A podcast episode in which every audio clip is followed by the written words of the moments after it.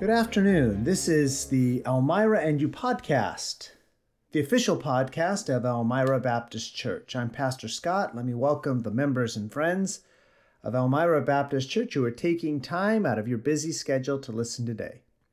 Today is Tuesday, March 22nd, 2022. We're going to begin this morning by reminding you of our upcoming schedule. First of all, Ken Lynch is going to be with us April 10th through the 15th. April 10th is a Sunday. He'll preach at 11 o'clock and at 5 o'clock. And Monday through Friday, he'll preach at 7 o'clock each evening. We're calling this our Peace and Hope for Life conference, and I've asked you to consider three people that you will invite out.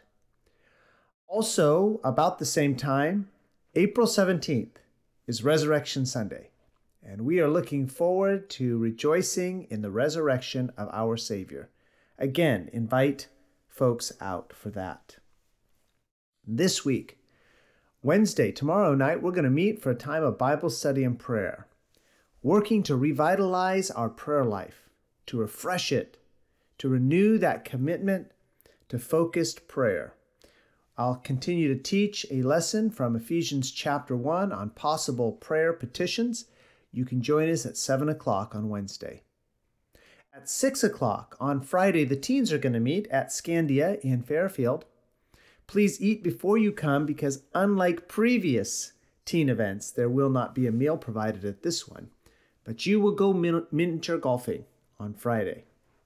On Saturday morning, the ladies are having a prayer breakfast the time is 9 o'clock in the morning. And this weekend is our fourth weekend of the month. So we will have a food and fellowship time after the morning service. We're theming that one Go for the Green. And after that time of food and fellowship, we'll have praise and testimony time, starting about 1:30 in the afternoon. And because of that praise and testimony time, we will not meet at 5 o'clock because we will have already met at 130. I want to draw your attention to our verse of the week. It's Luke 9:23. And he said to them all, If any man will come after me, let him deny himself and take up his cross daily and follow me. I hope you'll memorize and meditate on that verse this week. If any man, Jesus said, will come after me, let him deny himself, take up his cross daily, and follow me. To be a disciple of Jesus Christ requires intentional choices. The first intentional choice is to deny yourself. Now, our society is constantly telling you to do what makes you happy, to follow your heart, to find out where your happy place is and stay there. The Bible's very clear. The path to personal fulfillment in life is through denying ourselves, saying no to sin so that we can say yes to God. It's impossible to fulfill all our fleshly desires and to follow Jesus Christ. We can only do one or the other. Now, some Christians try to do both.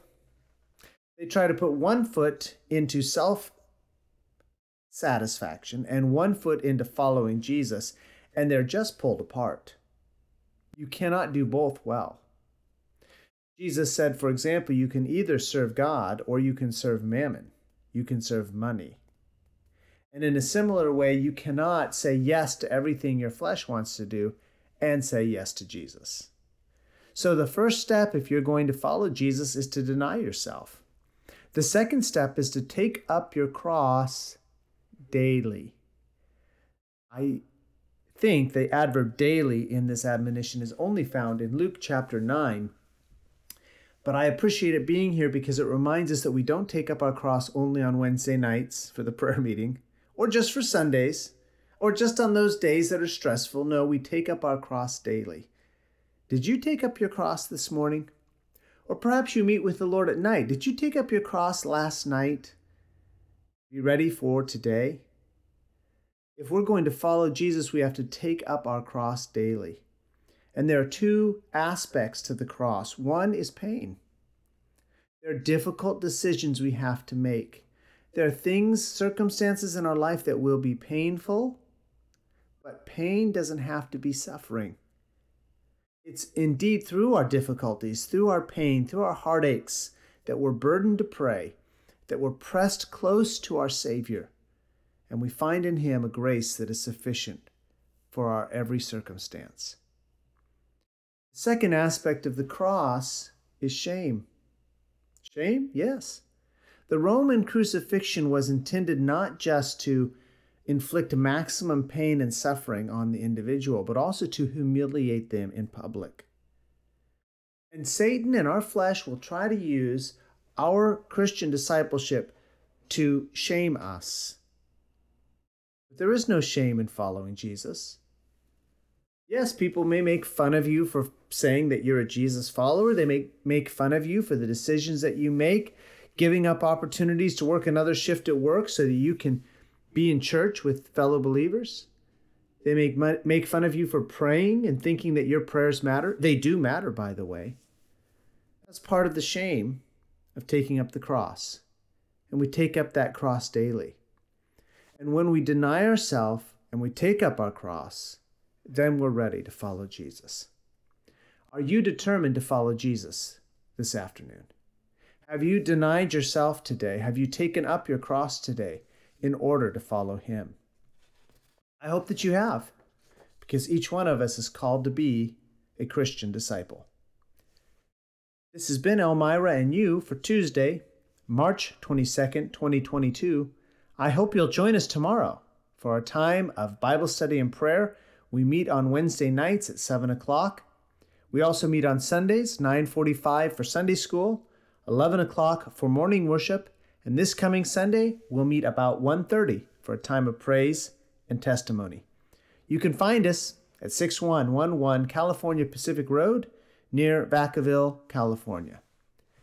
Join me tomorrow night for our Bible study and prayer, and join me on Thursday for another edition of Elmira and You and consider what you can work on in personal discipline this week.